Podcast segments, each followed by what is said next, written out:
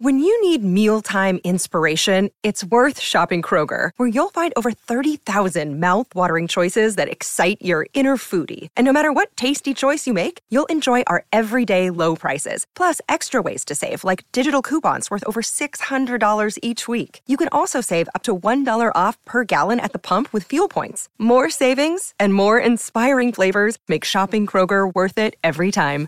Kroger, fresh for everyone. Fuel restrictions apply.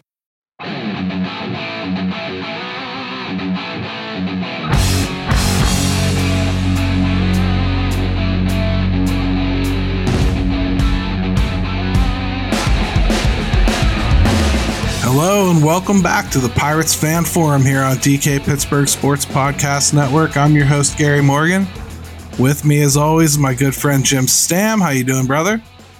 I'm all right, Gary. I'm a little disappointed neither of us were protected in the Rule Five, but you know, I'm getting I'm getting over it. I thought we had a shot.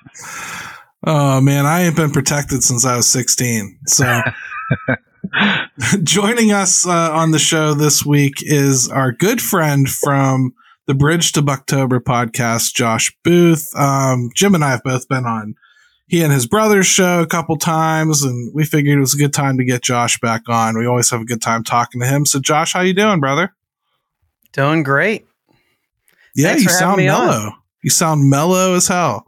He's yeah, got, like he's got this like cool vibe going on behind him too. Like if you're not, if you get a chance to see it on on uh, video, man, he's he's it's swanky there. he does it, look like somebody.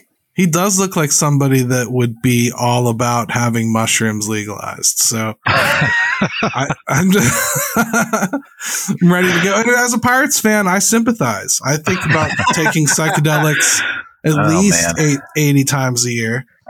So let's start with the obvious, right? Um, let's start with a recap of the Rule 5 decisions. I think this is an easy place to start. Um, everybody and their mother had predictions. Uh, Jim and I already kind of discussed, and I listened to your show too, Josh. I think we all did pretty well, really. I mean, and the Pirates made it easy. Endy Rodriguez was a lock. Mike Burrows was a lock. I don't think I saw a single person suggest that either of those two shouldn't be protected. Um, ben Cherington made it easy by saying a handful. And mm. that, that, that made me instantly know it was going to be more than those two. So that made me kind of stretch a little bit because I might have stuck to my guns and thought those were the only two they should have protected. They ended up protecting, in addition to those two, Colin Selby and Jared Triolo. Um, we'll get into the cuts in a minute. Did anything surprise you on the protection side of things? Uh, I know that in the, in the piece that Craig and I wrote on Inside the Bucks basement, both had mentioned Colin Selby. We both completely ignored Jared Triolo. So, Josh, I'll start with you. What did you think, man? Uh, everything kosher here? Jared Triolo certainly, certainly surprised me. I, uh, I didn't expect to see that. Um, Colin Selby, I, I, there was a lot of buzz. I heard that, so I heard people saying it. I didn't have I didn't have either one of those. The other two are easy. MLB.com did a thing that said um, in the last eight years, all 88 top 100 prospects that were eligible for the Rule 5 were added to their roster.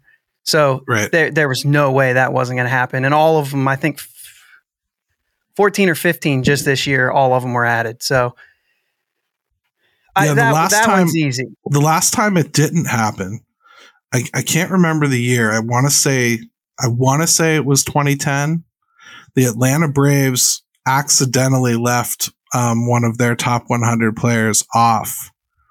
And their turn came up in the Rule 5 and they selected their own guy. Oh my gosh! oh, and I can't remember his name, but it's the only oh, instance of it that, that I you don't have a of. name. Yeah, I, that is. I've never heard that, but hey, listen. Thank God it wasn't the Pirates. Like that's all I think about when I hear something like that. It wasn't the Pirates. Yeah. Well, you're dead right, Jim. I mean, because it definitely sounds like a Pirates thing.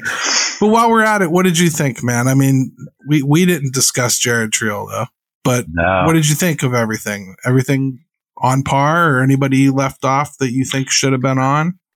No, I think we both thought that um, we we we both felt good about Noon's not making it. We uh, went back and forth a little bit about Gorski. I know there's some trepidation there. I'm I'm still okay with that. I know his name's popping up some. Um, let me get back to who they did protect though. The Triolo thing, man, it really. I've tried to make sense of it afterwards, even you know, and um, I, I I I don't understand it.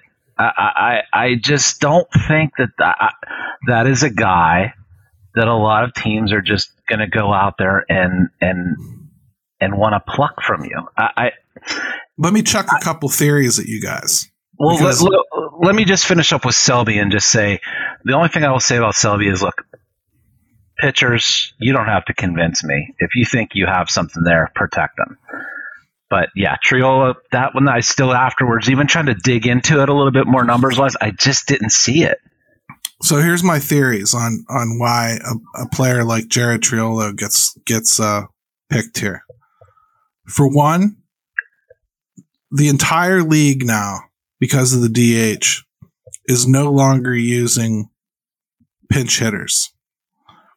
But they are using defensive replacements a mm. lot. And Jared Triolo might be, and this is arguable, but he might be the most talented defender in anybody's system. He's a he's a gold glove winner already in the minors, and last year he was again their defense defender of the year he's really very close to Ke'Bryan Hayes as far as third baseman go, which is saying something. And he's probably their most talented shortstop. it's also possible that he is their most talented center fielder. And I'm kind of not exaggerating. He's that good. Hmm. The bat came along last year. So I kind of understand protecting him because I think with that little bit of a change, I think you could see a team picking him up because they need defensive replacements for late innings. And he's the perfect kind of guy for that. And the other thing I'd add on there is very high likelihood they're going to trade Kevin Newman at some point this year. And, um, they don't really have another really good shortstop if they need one. Jared Triolo would be that. Those are my options. Either you have thoughts on that, Josh? I, I do. I I have a comp for you for Jared Triolo. Somebody that he reminds me of a good bit. Now, the the actual uh like defensive the other guy maybe maybe doesn't quite stack up, but 6'3, 212 he's listed at. He's going to be 25. Reminds me a lot of a guy who was protected at the same sort of time, same age, college bat, 6'3, 210. Two pounds different on the on the what they're listed as. And that's Jordy Mercer. Nah. It reminds a me point. a lot of that. The same same kind of age type thing. Mercer was like a year ahead of him because Triolo didn't have a 2020. So you could have seen the same sort of path A little bit different. Mercer was more of a shortstop, um, and probably not as good defensive. But for me, it's like that's what I see. I some of the numbers are pretty similar. Jordy may have had a little bit more pop, but I mean, he turned he turned that opportunity into ten years. I mean, if you're protecting somebody that games. turns into an eight year major league player, yeah, you probably yeah. made a good decision, yeah, right? That's what I'm saying. Like he played a, almost a thousand games, six point nine WAR for his career. Like nothing outstanding, but he was a good Major League Baseball player. Yeah, and you could do yeah. worse. I mean, court, of course, Jordy did that at the major league level too. So let you know, I, I, I think it's an interesting comp. Um, am I being swayed a lot here? Probably not. I think it's a little bit cart before the horse for the Pirates with some of the other things that I would be a little bit more concerned about them protecting. But um, hey, it's you know, it's it's one guy. Um, again, if they feel strongly about it, if there is something else in the works, um, like Gary mentioned with Newman, or they feel there will be, Okay, I can buy it. I just, I think, you know, I don't think it's more complicated than they legitimately thought he would get taken and didn't want him to be. And I, I kind of can't disagree. I really do think there would be some takers based on that defensive replacement thing. Same reason I think there will be takers for Kevin Newman when they try to trade him.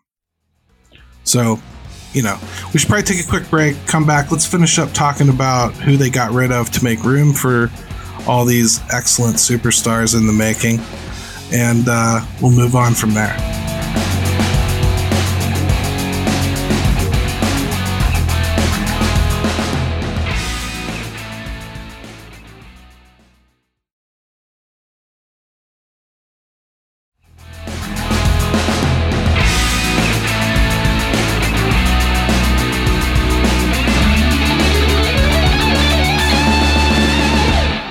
Right, and we're back to the Pirates Fan Forum here on DK Pittsburgh Sports Podcast Network. Jim and Josh with me, Gary, and we're going to finish talking about uh, what the Pirates did with the uh, Rule 5 protections and who they got rid of now. Uh, we'll probably have to touch on who else we think they should have protected because uh, let's just say it got heated in the break. but uh, to make room on the 40 man, they, they cut Tyler Heineman, so what? Um, they cut Jeremy Beasley, Junior Fernandez. Not surprised by either of those. I was a little shocked to see them cut ties with Manny Banuelos, who was good last year. Good. And it leaves them with absolutely no lefties on their 40 man, which makes no sense to me whatsoever, especially considering the fact you know they're going to have to go and get some. Manny Banuelos was legitimately good. You had a success story from the waiver wire. I don't understand moving on from him, but Jim, what did you think of the cuts? Did any of them really bother you?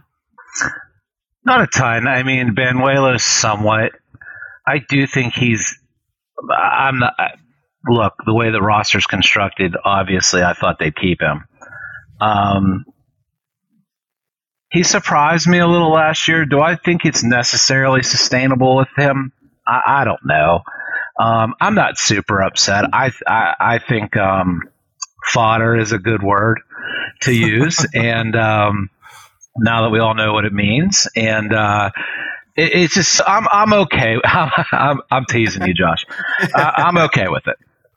I mean, I shouldn't. I'm not turning into the Incredible Hulk over it, but I I guess for me, when you get somebody better that's going to replace his spot and what he does on the roster, okay, get rid of him. But until then, I just didn't see a purpose in getting rid of him, especially when I feel like they have at least eight or nine other guys I could have easily moved on from instead. That's fair. So, Josh, what did you think? I, I saw a lot of head shaking when I t- when I brought yeah. up Manny. So, well, I think he's the talk here. I think Junior Fernandez we knew eventually. Heineman's a little bit. I think I would have went with Sanchez before Heineman, but we haven't seen Sanchez, so I get it. Um, Beasley's good. He would have went before Beau Sulser for me, but either way. Uh, but Manny's the thing, and without any left-handed pitchers on the roster, is the thing that got me. The fact that he was mostly good for the Pirates and not anywhere else I thought that uh, I thought that he would stick around, but it does kind of raise the question of if they made no adjustments and he just had good fortune, and I don't mean good fortune as if he, I mean he, you earn it, right? But if you didn't make any adjustments to get that success, then maybe that's just telling them that they're not confident that it's going to continue. He hasn't been good anywhere else. So, what made him good in Pittsburgh? If they don't know, then chances are he's not going to be good. Now, if they knew, then this this doesn't make any sense. If they made an adjustment, I, I, I, I don't know why you agree with that. Yeah. If they made an adjustment, I would say then why why would I let him go? And I think sometimes I just get in the mode of like, and God knows we've seen it in Pittsburgh is you you you get a guy, he doesn't look too bad, and then as the more he gets exposed and the more he pitches, and then it kind of reverts back to form. And so that's why I didn't get upset with him, or not upset, but um, so I, I just, you know, is that fair to him? I don't know. It's how I view those types of guys. I just remember um, very similar situation. Sam Howard. You know, they brought him hmm. in. He was a lefty. I felt like he was going to be a mainstay in the bullpen for a minute there. He was striking everybody out. He just looked unhittable at times. Yep. In fact, I was starting to think like, oh, there's our seventh inning guy. You know, like Yeah. Sam Justin Howard. Wilson. And then Transam Sam, as you like to call him, Jim, fell off the R.I.P.. face of the earth. Yeah Yeah. he just fell off the face of the earth. And you know, maybe maybe that's the same kind of thing they saw coming with Manny. But even so, um, this all left-handed hitters and no left-handed pitchers thing with the Pirates is not funny anymore. I mean, it's time for them to to figure it out. Um, It's not funny, but me and Jim laughed.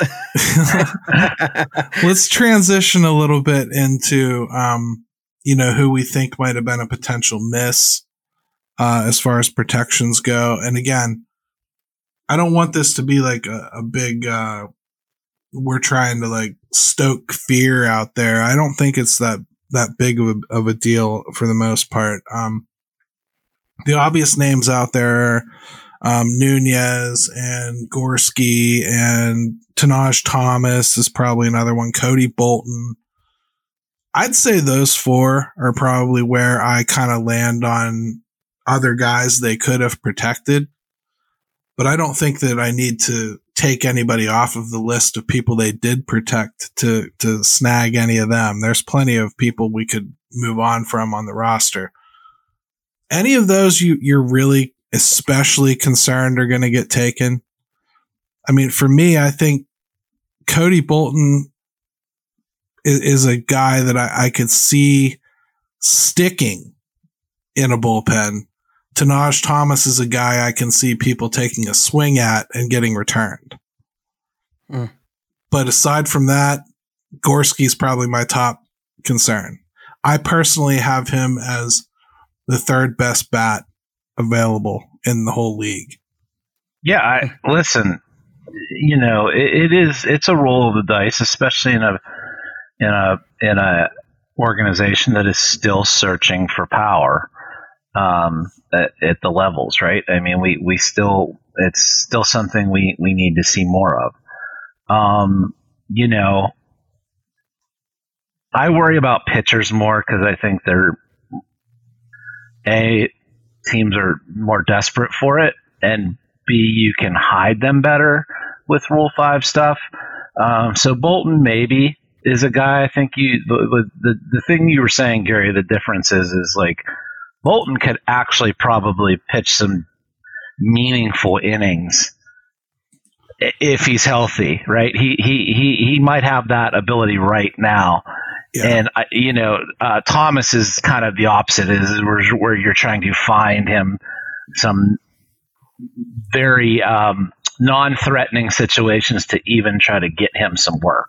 Well, he's he's a former top 100 prospect. He can hit triple digits on the gun. Problem is, he's wild thing. He doesn't know where it's going a lot of the time. But if you get the right pitching coach that thinks they can rein that in, and even if they decrease his velocity down to like a 97, 98 guy and get him in the zone again, um, yeah, he could be a wicked pitcher for somebody in, in the bullpen, but he's a project. It's going to take some work. And I, I, again, I think he has a real shot of getting selected. And I think Colin Selby would have as well. They're very similar, actually. Um, I do think Selby's further along, but Yeah, they're very similar. I think either of them could have gotten selected. I think Thomas just doesn't have a snowball's chance in hell of sticking on a roster, at least not from what I've seen. So, Josh, what do you think, brother? Oh, I think even if Thomas gets selected and and stays with the team, I just think that that's eventually you have to just say there's a lot of names here, and I think you're okay losing. To, I think you're okay losing Tanaj Thomas when you have several others. As far as that kind of stuff goes, if that's something like you said in the break, like be careful with the word worried. But Cody Bolton for me, uh, I, I keep going back to the age thing because 25 years old, like I think that you know, as far as as far as those things go, like you're you're gotta you gotta show up at some point, and I think that that's an age where I think you can make a jump like that. He hasn't pitched since 2019 until this year, and he did it as a starter. Yeah. But like none of those none of those were not not a lot of starts, but like as a starter. But even when he started, he wasn't going more than four innings, three four innings. So yeah, they I were definitely that slow walking him but I will say he was a top 10 prospect in this system not very long ago before all the injuries. A lot of people kind of forget that there was a time when he was in front of Mitch Keller and uh, JT Brubaker as far mm-hmm. as like pecking order for for starting. I still think that's in there. Uh, as Jim said last week, the whip is still great. I mean, like there there is something there with that kid. I I find it hard to believe that everybody will pass on him. The only reason I, think, I think so. they might is because he has a real health concern issue. But if you can I stash just, him in your bullpen, and I do think he can contribute enough to stick, you get yourself a free starter. And the Pirates, to me, are a team that cannot afford to be giving up starter depth. So exactly. that's why I probably would have protected Cody Bolton. But yeah, he was on he was on my list for sure. Um, and and that's what I feel. As far as Gorski goes, I, I think that you, I think you might be okay. His numbers from from high A to double A, where he played basically the same amount of games, was huge difference in production. Um, and I don't know if there's something behind that or not, or if it's just the fact that he was so much older than everybody in Greensboro and had what 17 home runs in Greensboro and six in Double A. It's and that ballpark too. Yeah. yeah okay. Big, okay. Big, so it's a big, big deal. Factor. But still, so then you you know you could look at the at the numbers possibly being inflated. But if I think if other teams see that, and he's also one of the older guys, two AAA plate appearances. I think I, I don't know that he gets picked up either. I, I'm I mean I'm pretty sure his slugging dropped like 300 points from one to the other, which includes doubles and triples when you talk about bigger ballparks too. So I, I don't know. I I don't. I think Cody Bolton to me is is a is a bigger a bigger concern to lose than than Matt Gorski. Plus, the way Matt Fraizer turned into in 2022, uh, you know, you, you, hope it's not the same for Gorski, but it, it very well could be. Well, and Gorski's got that nagging quad injury too. It just has not gone away, and uh, it really limited him uh, should have he should have been back on the field a lot earlier as far as their expectations were, and then it recurred, and you know you only got those couple at bats in there. Um, so say that a bunch more so that the, all the Cardinals guys and other teams guys can hear you say that, so that he doesn't get picked. That's, that's a, they're listening, Gary. yeah, I, I, think I think we're safe for um, teams like the Cardinals trying to pick up an everyday yeah, yeah. position player. Um, yeah. But we should probably move on now to um, some guys that we could see being targeted in the Rule Five draft because there there's a lot of decent players out there. There are a lot of people in that same position. We talked about um, earlier when we we were saying like, oh, this guy's 24, 25 years old. Well, what what's old in Major League Baseball has really changed, and COVID did it. COVID screwed this entire 2019 draft class. It really did. So many guys came in and played short season ball and then missed an entire year, developed on their own. Some of them did a better job of it than others. Came back in, in 2021 and teams were either really aggressive and jumped them a, a, an entire league to like get them back on schedule or held them back and stayed true to like making them play the entire level. So you had a lot of 23 year olds playing in, in high A and you had a lot of 23 year olds, um, that should have had that high A experience that just got jumped right into double A and failed miserably and fell on their face. So I'm anxious to get COVID out of the way for Major League Baseball. This Rule 5 draft does that for me. I think, um, I'm anxious to get back to thinking a 25 year old in double A did something wrong because that's not the case right now. You know, you look through these, these lists and it's just recurring. It's every single one of them drafted somewhere in 2019. Exactly that, that format over and over and over again. And at some point you kind of just have to realize everybody's playing with the same deck here, you know? So I have some guys identified. I'm going to kind of name them off and talk about them a little bit and we'll banter about, and you guys have some as well. So this should yeah, be fun. I'm, I'm interested to hear your, who you guys picked as well. So yeah. So I'll start with pitchers because I think that's again, really where you target for the most part, right? Yeah. So my favorite pitcher that's available right now is Erik Miller from Philadelphia. He was Philly's fourth round selection in 2019. He's currently their number seven prospect, and they left him unprotected. Um, he's a big boy, 6'5, 240 pounds. And he's got a three pitch mix, uh, fastball, curve, slider. Uh, he's been a starter, but he's probably going to transition to the bullpen. Uh, he's just a horse. I think he can hit 97 to 98 on the gun if you put him in the bullpen, and his slider is just wipeout stuff. Um, 2022 in double A, 223 ERA, 116 whip, 44 Ks in only 36 innings. AAA wasn't nearly as kind to him, but it's a really, really small sample size, only 12 innings. Mm-hmm. Um, yeah, I think he's probably my top target, left-hander too. Yeah, lefty was big. Lefty was big with him. I, and you know, going back to like when we talk about things like Banuelos, is um, yeah, I'd rather take a shot at a, a guy like this you know. And then, granted, it doesn't have to be a one for one, and I and I I get that, and I think everybody hopefully understands that. Well, we're going to sign Taylor Rogers too.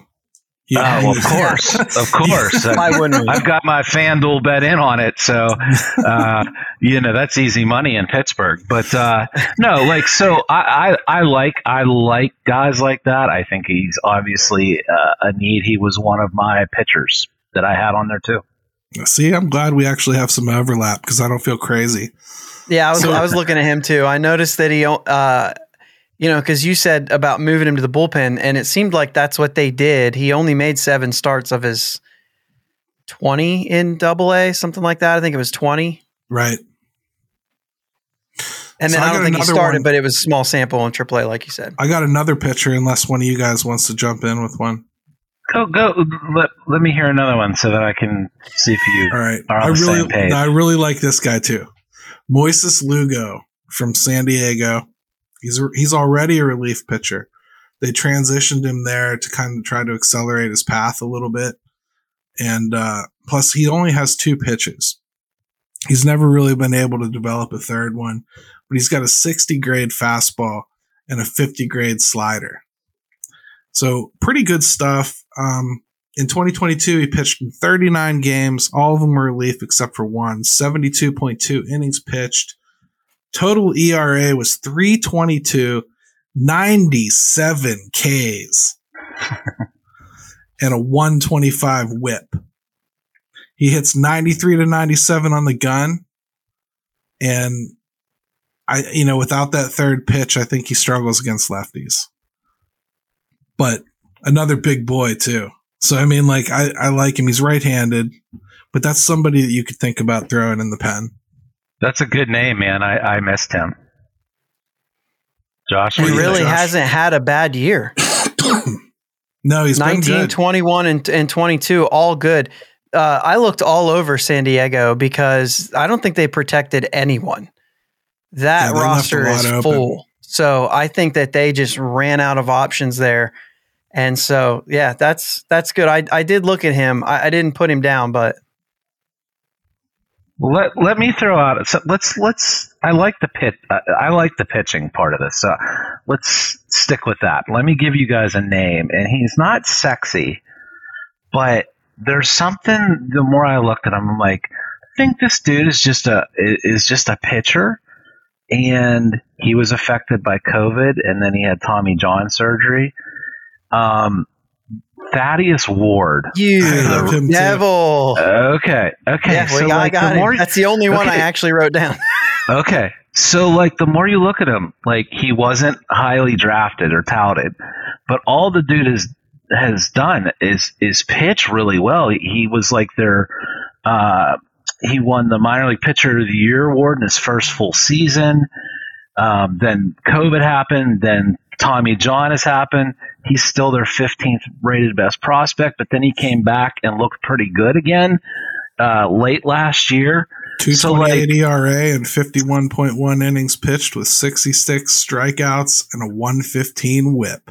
Yeah, yeah, and like he won't blow anybody away with like his fastball, Eh, but I, you know, um, I think there's some maybe a little bit more room for improvement there as he gets further past Tommy John. But I think he's got like a good three picks, Mitch, or He's got three. Five, five Th- pitches. Uh, yeah, but I'm saying like as far as like super reliable, Yeah. like I I just think that like that's a guy that I you know I would seriously take a look at because he doesn't blow you away by looking at like size or his pedigree or anything, but all he's done Yeah. is pitch really well. He's actually very similar to Cody Bolton in that, you know, injuries and, and COVID have really screwed up his path, but he's got a very mature mix. Like I said, he's got five pitches. He really only uses four of them. The curveball he never throws, um, except it's like a show me pitch every once in a while. But I, I really, really like Thad Ward. I, I really do. I have him as my number two pitcher on the board. So, Josh, you wrote him down too. What do you think? I did. I th- I I think all of that. Um, the the two seam in the mid to upper 80s with with sink on it. I think that's good for PNC Park if you're looking at that sort of thing. But with a good slider as well. I mean, if you put him in the bullpen, he probably only needs those two pitches and then throws something else every once in a while. So I don't really care. His The numbers are- pretty developed, so I would Okay, that okay. that's something you'd want to keep. And the uh, the slider is the only one that scouts had as uh, potential to become a plus pitch. So Yeah. I think yeah, and it, and as long as that changeup is there and comes along a little bit when you're not blowing blowing it by guys, um, that's something to keep an eye on. And you know, we get so caught up in you know looking for these six six two forty type hosses. Sometimes can you pitch? He looks like he can pitch, so he Mhm. caught my eye. I do like Yep. him. I really do. Good pull, everybody. I, I'm glad when we agree again because the consensus makes me. First of all, like I should just say, this is I trust these baseball minds here. Like so, like when when Jim and Josh kind of independently, we all go off in our own corners and come back and pick like you know one name that we all kind of saw at the same. To me, that's like affirmation. Like Right. Yeah, It's it's, not- it's a little not- reassuring that you're not Yeah. like searching for something, you know? So I got one more picture here. Okay. Jayden Murray from Houston. Um, he he got traded by the Rays at the deadline last year in, in part of a three-team deal. Ends up in Houston. Um, 25 years old, right-hander, throws a fastball, changeup, slider. Um, he's known as a strike thrower. 67% of his pitches find the strike zone, and he doesn't sacrifice the the swing and miss for that. He's really been effective. Uh, 22 games with one relief appearance last year. He posted a 350 ERA and 108 innings pitched, 99 Ks and a whip of 121. Um, if he's selected, you know he's not going to start, but he is a starter. So you you would expect most of his velocity numbers to be able to go up a little bit. He already can hit 96, 97 on the gun. You would expect that to go up a little bit. The changeup and slider are very evolved. Uh, I like him a lot. So that's a guy, again, right handed, but somebody that I would be really interested in taking a swing at as well. Well, especially when you get into organizations like Houston or, you know, if, if we're talking Houston or the Dodgers or whatever, guys can kind of get lost in the mix a little bit. I mean, well, this would to, be a guy that Dewey Robinson knows really well. He literally right only went mm. to Houston in, in, in August, so it's yeah, it's just yeah, it's it's like they get they get kind of bumped down a, a, a little bit as soon as they enter an organization, just because I mean, hey, these organizations do a good job. Yeah, absolutely. So we said what we said about age. Does that if if this is a guy that you're saying he is a starter and he's 25, uh, he'll be 26 next year. Is that anything that you pause at to say, okay, if he's going to be 26 and I'm trying to just put him in the bullpen for now, and then are you trying to stretch him out in AAA as a 27 year old? Is that is there any pause there? Personally, if I pick a guy up in the Rule 5 draft, I've given up on thinking he's going to be anything but a bullpen guy. I'm not picking okay. up a starter in the Rule 5 draft. Okay, you had mentioned he's a starter, uh, and I uh, that's what that's what kind of made me question that. Well, I, I, say that so that the stats are understandable. When I say okay. that he only pitched 22 games, um, and and and 108 innings, I want to make sure everybody understands that's stretched out over you know, yeah. going deep into ball games and it's there if you really wanted to use it. But I don't even think the Pirates are at a point where they could bring in a Rule Five player and insert him into their rotation. So yeah, uh, that's, that's, no, that's yeah, a, that's a tough, tough ask. Let me let me just say this too about like when we talk about these ages, fair or not, accurate or not, just this is just the way I, I look at it is like I tend to be a little bit more forgiving about ages on pitchers because I feel like as as pitchers go and sometimes their development uh, can be later and I'm a little more harsh on it with the with the offensive side of things. So that's just how I that's just how I approach it and it's splitting hairs, but I, I, I am willing to give a little bit more leeway on the pitching side. So it's fair. As a Pirates fan, um, I've said this before, but as a Pirates fan, I don't know why anybody gives a crap about the ages of anybody. They're not going to keep them anyway. Old like until they're they're not like if they start when they're 27, who cares? So so they'll be traded when they're 32. like it doesn't matter at all. You know, you're not you're not keeping them until they're 37 anyway. You know what I mean? So it doesn't yeah. matter. Their prime years are just they're they're here. So what? Like it I doesn't matter to me. any more development left in a 27 year old?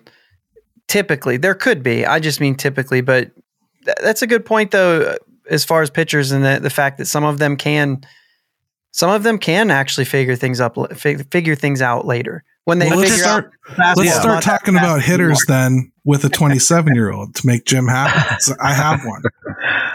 I, I do think this guy's got a good shot to get selected. If you if you bring up Julio, if you bring up Julio Franco right now, I'm just I'm I'm leaving. So although although he could probably still hit about 260. Oh, I, I, actually just saw a clip of him um, probably hitting, raking hitting at a Dominican uh, instructional league and has that same swing, which I don't even know how you could do at his age anymore.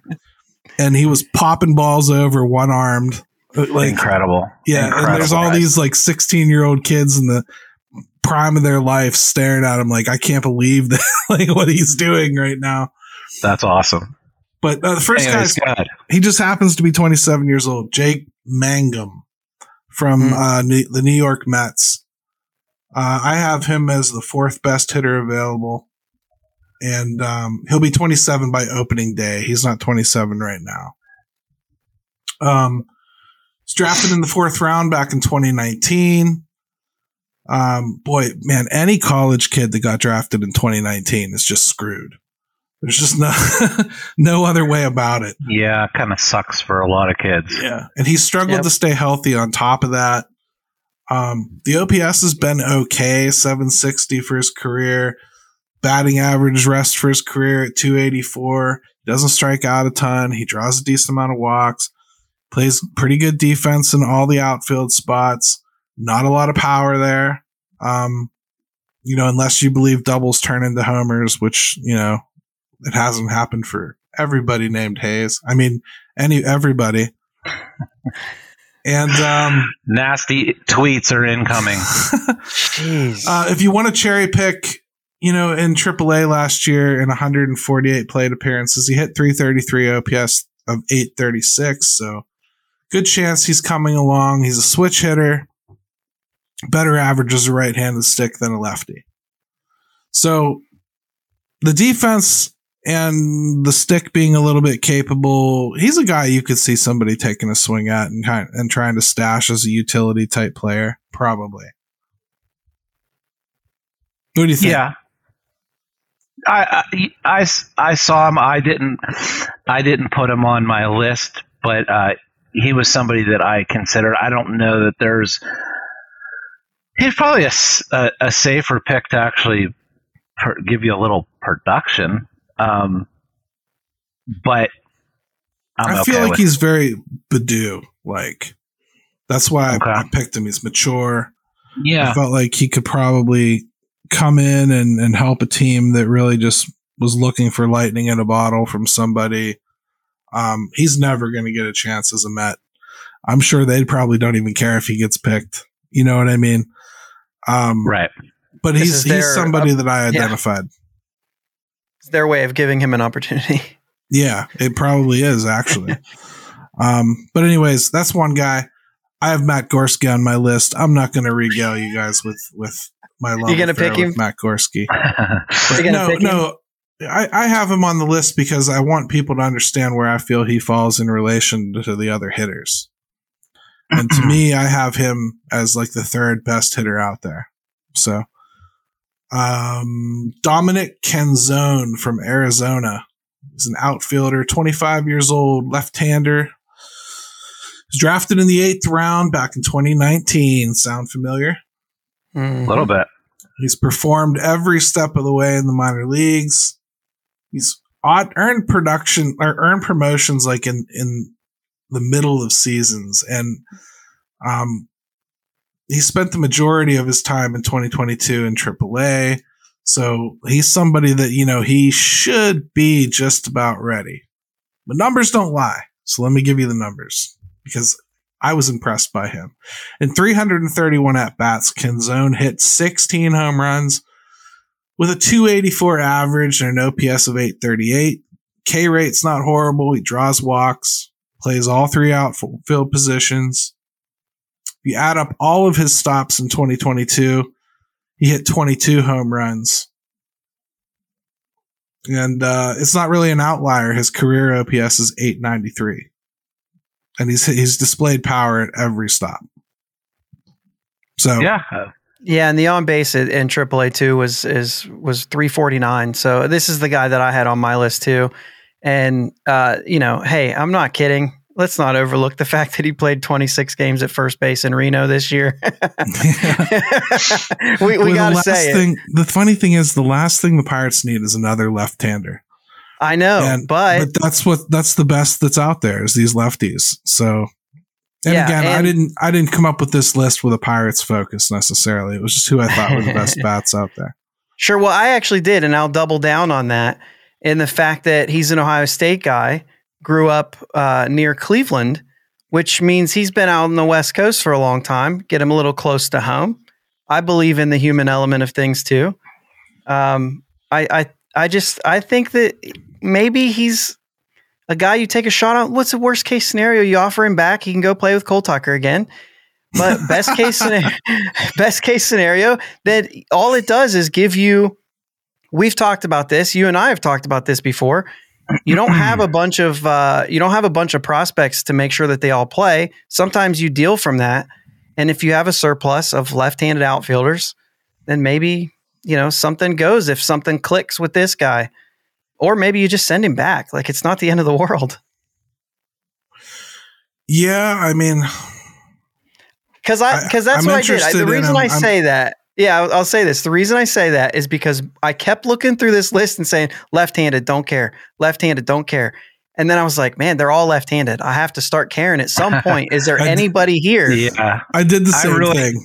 I really tried to pay attention to it, just just because it's so ridiculously lopsided. I even when I was forgetting about it, I was making myself pay attention to it. so I got one more. Okay. All right. And he, this is probably my, uh, this would be my, like, you really, really, really want to try as hard as you can to find somebody that can become a top end talent. All right. All right. But I don't think he's there yet. Malcolm New. Oh to wait, me, no. he is my favorite hitter available. Ryan Ward, corner outfielder, second baseman for the Los Angeles Dodgers. Um, he's in Double A Tulsa. He's 24 years old. Um, he primarily plays left field. I know that other stuff's listed, but he's been in left field for the most part.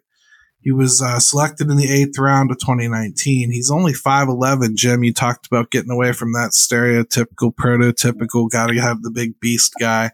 Sure. He, he's a lefty, as we've talked about multiple times, but he's displayed consistent power. In 2021, he had 439 at bats and stroked 27 home runs in his uh, high A season with an OPS of 876. Last year in Tulsa, 459 at bats, 28 home runs, and an 805 OPS. That sounds pretty consistent to me. His issue is with many sluggers. He strikes out a ton. How many? And- I'm curious because my and- guy, the guy I've got, that that's that's his problem too. But how many? In 2021, 118 times. In 2022, 116 times. Okay. Um, thing is, he doesn't walk all that often either. The power is more than real. It's tested, but to make his mark in MLB, he's obviously going to have to stop to to stop striking out, or the OPS is just going to crash. If, if you want a pirate, My guy's gonna look like Stevie Wonder compared to him. So if if you want a pirate spin on it, though, uh, I see Jack Suwinski.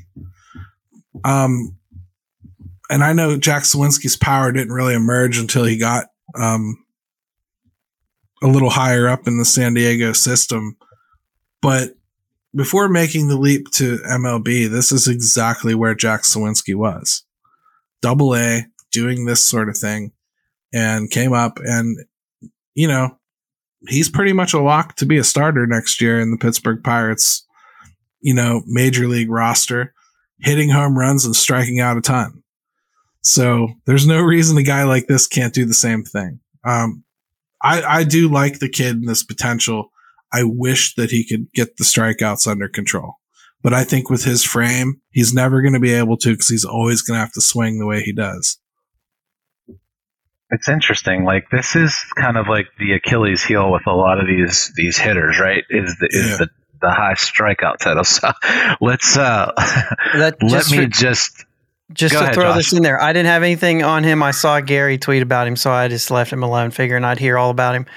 Uh, 25. That's a 25% K rate. So it's not, you know, we're not talking Mason Martin. Few are. That's why he's not going to get selected either. But No, I no, no, no, no, no. What I'm saying is like, you know, 25% not that K rate bad. is, is not, Right. it's not, we're not talking over 30 in, in AAA. You know what I mean? We're, Yeah. we're, you know, uh, but still 25%. We're also not double A, talking yeah. AAA at all conspicuously. That's that's kind of the downside there. He, Oh, you don't yeah, know how he's going to you're do right. against that higher competition. And yeah, he's somebody that I, I could see taking a swing at if you really just had an extra spot. Mm. But he's nobody that you could just stick in in your lineup every day and, and hope he's going to stick around. And if you put Not him on the take- bench, he's not going to do anything. Not if you take Canzone for, in the first round. Right. So that's what I got. Jim, you said you got another guy. I got one guy. You know, it's it's it's probably it's too it's too big of a a, a risk, but I the more I looked at him, I liked the, the kid. Um, this this Jose Ramos from the Dodgers. He's their number eight prospect, right?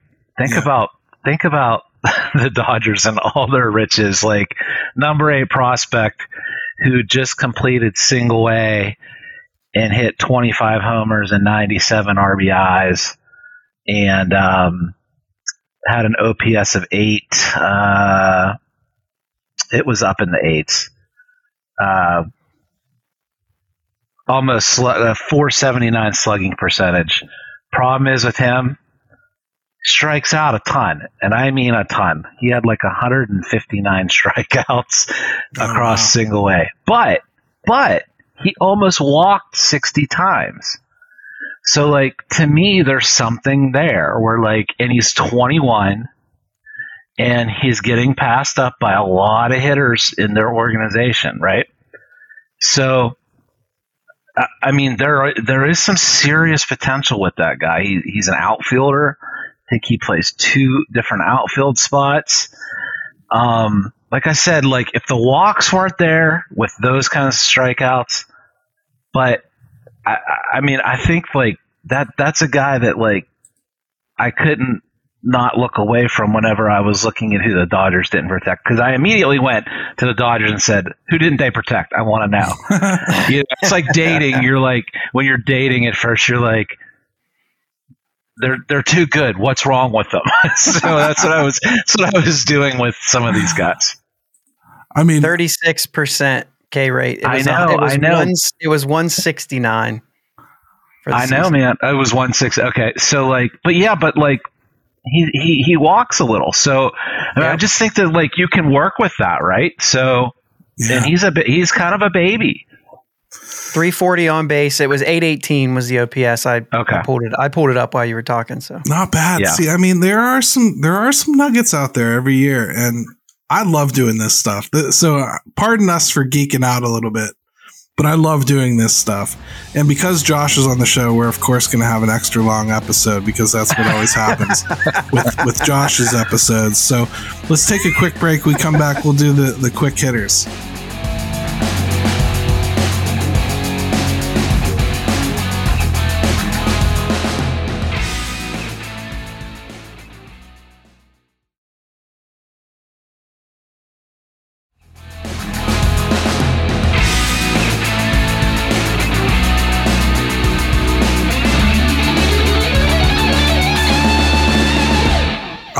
Welcome back to the Pirates Fan Forum here on DK Pittsburgh Sports Podcast Network. Josh, Jim, Gary, and we are going to do some quick hitters because there has been a lot of little newsy things this week, and I just wanted to kind of start with some of them. And the first one I'm going to start with is this little impromptu, what was reported as a season ticket holder meeting that the Pirates threw was actually a meeting of people that had recently canceled their season tickets.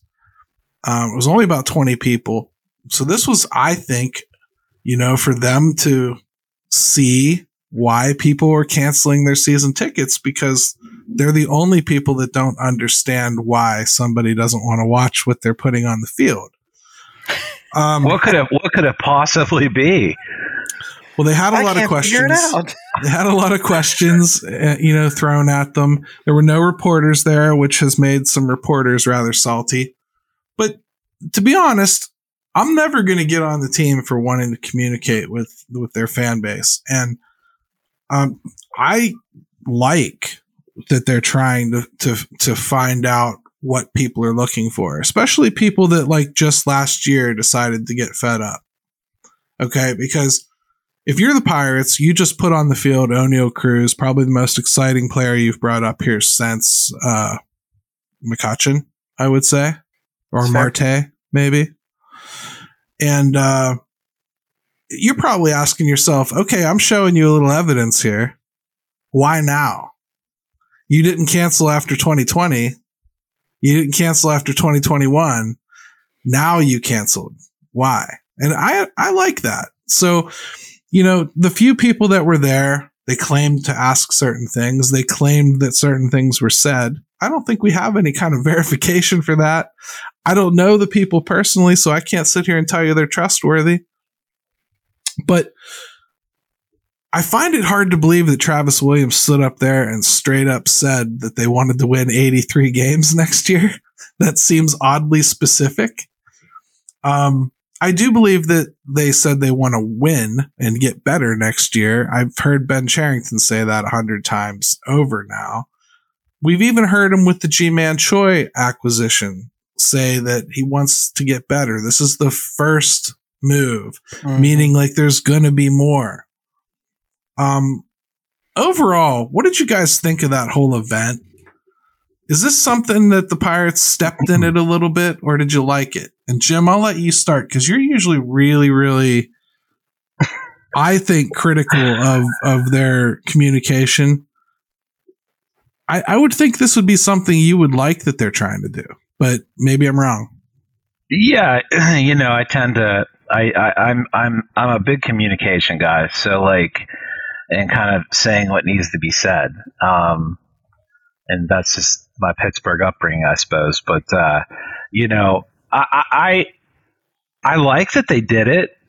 I think it's a big miss not to have someone there that can kind of uh, from the media just to be able to correctly kind of uh, disseminate information that came out of it because this is what ends up happening, right? You get a bunch of amateurs um, that are desperate to be known for pirate stuff and they start saying things that might not even be accurate.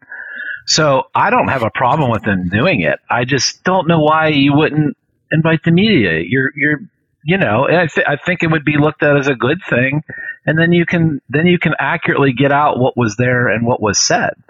Um, Yeah, because there's no reason that you can't invite the media and just tell them, you know, you're not here to ask questions. This is for the fans. We want to answer their questions. We just want you here to record it. That's all. Right. Yeah, you don't have to. It doesn't have to be like you're opening the floor to the media to then start questioning, you know, things. And you know, no one knows who Travis Williams is anyway. So like, you know, we're not. there's not some big loss on that end. Um, I just think that's the part that was missed, and um, that's the only issue I had with it. I mean, but Josh, if you want to talk about the Pirates taking something seriously, you know they're taking it seriously when Ben Cherington, Derek Shelton, Travis Williams, and Greg Brown are all in the same room to talk to people.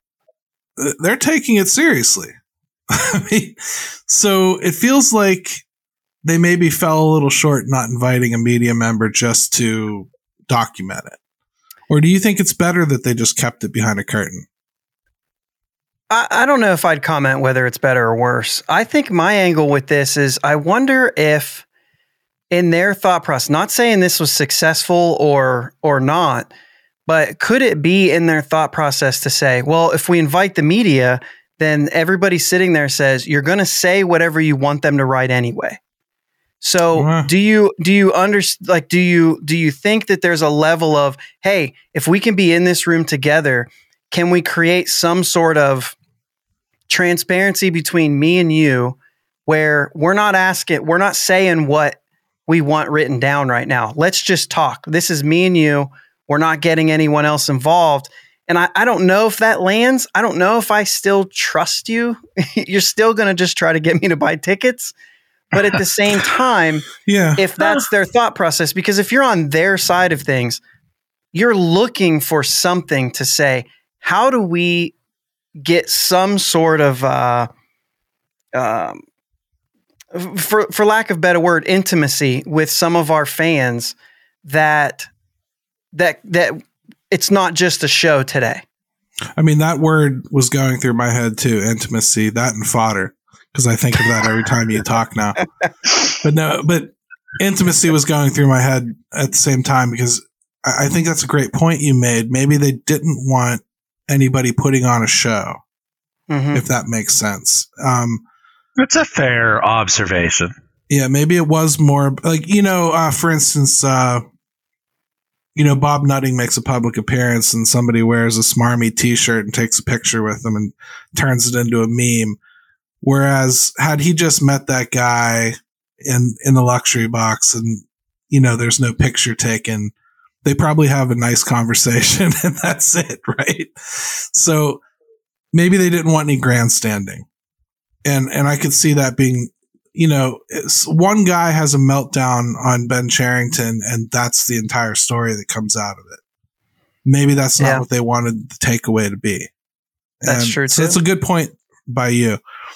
But I take that as an initial comment because either way, what came out of it was you know that quote from Travis Williams that I, I, I again I don't think anybody can verify, and and I'm not calling you a liar, whoever you are who said that, because honestly, it, it, may have been said. I, I just we can't verify it, so I'm not going to run with it like it's it's gospel. What we can say is that Ben Cherington has repeatedly said he wants to get better next year. That contrasts with with punt. You know, we hear that a lot too. Ji-Man Choi is a real Major League Baseball player that they brought in to play first base. That's better than they did last year. I like that at least as far as like moving the ball forward. We'll obviously see what else they did. We've already talked about not having any lefties on the roster. We don't have any catchers right now besides Ali Sanchez. Obviously, they have work to do. How do you feel about Ben Cherington right now? We're entering our fourth year. Has your opinion changed? Are you just as excited? Do you like the plan? Where are you at, Josh? I mean, I listened to your show. You're very even keeled. You don't tend to like have any real hard opinions on anything. But as just, I mean, you know what I mean? Like you, you tend to like see things from both sides. That's why we like you so much, honestly, because that's the way we think too. I, but just shut all that off and be a fan. What do you see? Do you like it? okay, shut it all off. Be a fan in Pittsburgh. He sucks. We got to win games. um, I, I, don't, I don't want to do a shameless plug here, but um, I encourage anyone who really wants to know my detailed answer to this to go back and and watch uh, watch our show from the two shows ago. World Series over. Welcome to the off season. Um, I had a lot of numbers that I had written down. Jake wasn't there that week, so I had the floor. so I went on it. And I got to say that when you look things up, I really, first off, I, I hate doing it because I, I think that people need to be held accountable. And Cherington himself says we need to execute. 2020 was not ideal.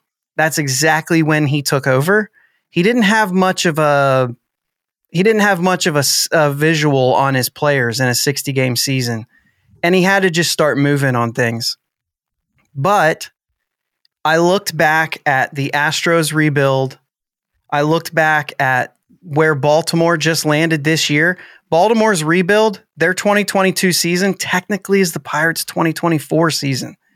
I expected this thing at the beginning to go quicker than that but when you look at reality, Cleveland did this many years ago, and their front office hasn't changed in over 10 years. Uh, they've got promotions, but the names are still all the same. And I mean, I'm telling you, it's four years of 90 plus losing for most of those teams. It's not three. And so if this season is bad, it still doesn't like, I might be more upset about it, but it still really doesn't change that they could still be on track. And I expected it to be a little different. I expected 23 to be what Baltimore just experienced. But the the facts and the track record of other teams who are doing what they did with this massive overhaul, everybody wants to say the rebuild started back in 2016. It didn't. Cherington took over in 2020. It's a brand new rebuild. You can't you can't do that. Like it's it's a different team. Yeah, but that's for a, that's for a Yark and James Littleton fight down the road. We'll, we'll get into yeah. that conversation next yeah. week. So the thing for me is, is uh, I, you know, obviously I want it to be better. We want our team to be good, flat out. Yeah. But I'm just not ready to say it's a failure yet. When you you have to let it work its course. Houston's shown that when it works its course, it can be good. Now, granted, they spend a lot more money, but Cleveland's been at this for 10 years. If they take a step back at this point, it's barely a step back. True.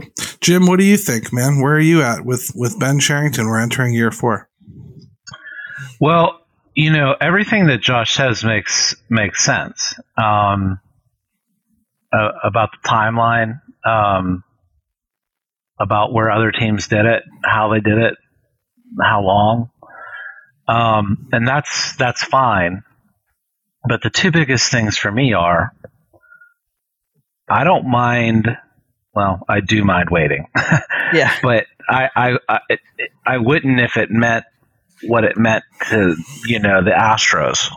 Um, or seemingly the path that Baltimore is on right now, even. But I need to then be able to look in the system and go, where are the impact players that are going to do those things? And so then I start getting a little worried uh, because I think you do need a couple absolute studs, stars to do it. I think so. Then I worry because I don't know that I see that lining up with what Houston did. And so Oneil Cruz is such a big wild card right now. I hate to put so much on this kid, but let's be realistic. I mean, we we need him to to to be the guy, um, and I think he could be. I just worry that I don't see enough of that impact impact talent. I think there's good depth in the organization. Um, I wasn't blown away by a lot of the production last year in in, in the minors. Uh, so that's where I'm at. It worries me. Yeah, I mean, I'd have to say I feel like it's still on track. Um, I was never really wowed by the hire to begin with. Uh, he's not the guy that I wanted. Uh, I didn't. I I didn't. I guess for me, he, I didn't give him credit for the championship because he did it in, on, on a team that could spend to the moon and back, and uh, I didn't see it as the same kind of situation he would be entering here, and uh, I think that's kind of well, and I think that's kind of playing out. I think he's learning on the job a little bit, which is why um, I think maybe the system hasn't come along as quickly as some of us wanted it to. And it's not translating to the majors as quickly because he has uh, probably discounted how long it was going to take some of these talents to develop. And losing a lot of 2020 didn't help. You know, I, I think that really did hurt that process a little bit. You might be talking about somebody like uh, Nick Gonzalez being ready now or Quinn Priester being ready now. You, you know, instead of ready sometime this season. So there is a little bit of a difference there. All in all, I'm relatively satisfied. I guess my major thing with with Ben Cherington is I don't think it had to be this painful on the way there. That's hmm. all. I don't Yep. think you need to leave holes the way that they they have, and I don't think you need to constantly try to patch them with with freebies. I think you can go out and get some some major league baseball players at a really economical price, fill your roster out, not embarrass the fans, give your kids a little bit of a crutch when they do get here of major league experience. So I think that's some of the mistakes that I've seen, and what they've done to uh, the pitching staff uh, over the course. I think it's regulating now. I think we'll see the dividends this year. But um, what they did to the pitching staff in the last three years, to me, um, was just detrimental to the cause. To be honest with you, so Well, you, you know, the the only other thing I was going to add is just that, just from uh, what has always struck me is that, and you you touched on it briefly, is just like that it had to be this bad to to to do what you wanted to do, and you know, it's a very um, it's a very differing look at things when they want to have things celebrating the history of the Pirates with you know um, their inductions of players and celebrating the past, and you're willing to just totally toss seasons in the toilet. Yeah, at the same time you're you're trying to celebrate those things and you know it's just something simple as simple as like I think the Pirates next year uh, can fall under 500 as a franchise for wins and losses for their whole organizational history. And you know that stuff in a sport where numbers matter and used to matter a lot, that should matter. You know, and it's almost like we view or teams now view these and especially like the Pirates as just totally disposable seasons. Well, kind of And to bring man, it I just, I just hate that. kind of to bring it back full circle. There they are having a meeting with ex season ticket holders, asking, "Why did you quit?" And the answer is painfully obvious. That's that's to me the, the the funniest thing of the whole thing. The answer is right in front of you.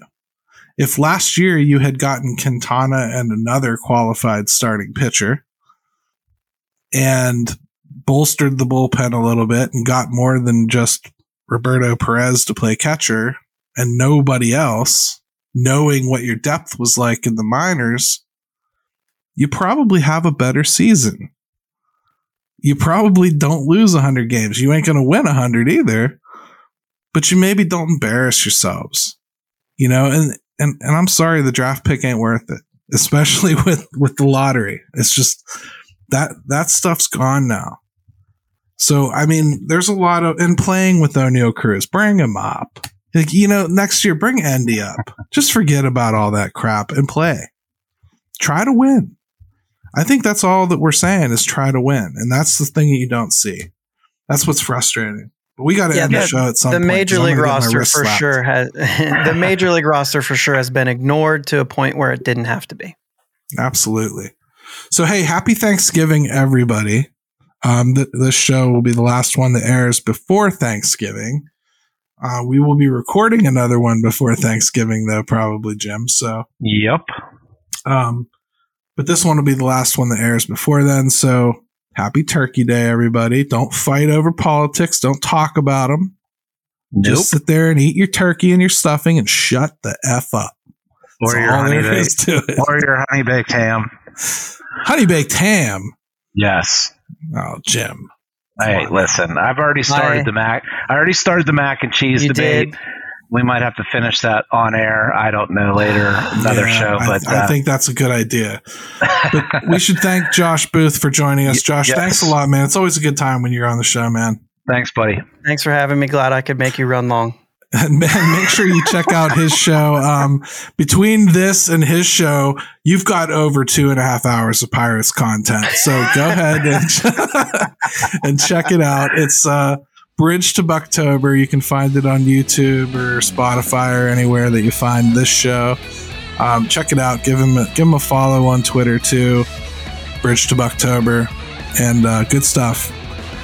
Everybody else, I think that's it. Let's let Ben take it away, huh? Get out of here.